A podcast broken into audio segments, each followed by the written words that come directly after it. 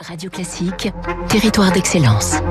Fabrice Lundi, nous partons ce matin dans le Tarn. Une manufacture habille aussi bien les pompiers que la mode. On l'a un peu oublié, mais dans les années 70, l'industrie textile battait son plein en Midi-Pyrénées, spécialement dans le Tarn. Et c'est à cette époque qu'un spécialiste de machines à tricoter, François Brunas, crée son premier atelier de fabrication de pulls, la manufacture Regain, à la Bruguière, au pied de la montagne Noire. C'était avant les délocalisations, mais Regain résiste. Le fils du fondateur s'accroche et reste dans le cos. Il y a quelques années, cap sur la mode. Le fabricant Castret travaille aujourd'hui pour une quinzaine de marques, milieu et haut de gamme, Oxbow, le slip français et des jeunes pousses comme la Maison de la Maille à la Flèche. Sa matière première, de la laine française Mérinos d'Arles.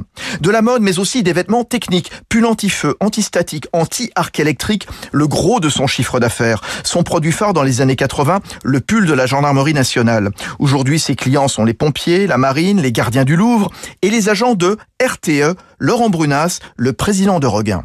En ce qui concerne RTE, là, ils veulent des produits de plus en plus légers, mais toujours avec des gros niveaux de performance. Donc là, on passe quatre normes. C'est un pull qui va passer 4 secondes à 1000 degrés qui bouge pas. Ce sont des EPI, équipements de protection individuelle niveau 3. Niveau 3, c'est niveau mortel. Le pull, il faut qu'il soit chaud, mais de plus en plus léger. Et c'est ce qu'on recherche actuellement. Donc on travaille sur les fibres, on travaille sur la maille, on travaille sur les accessoires, on travaille sur beaucoup de choses. Des pulls origine France garantie, des pulls durables aussi. La manufacture récupère ainsi les vêtements usés des pompiers pour en refaire des fils à Brassac, toujours dans le Tarn.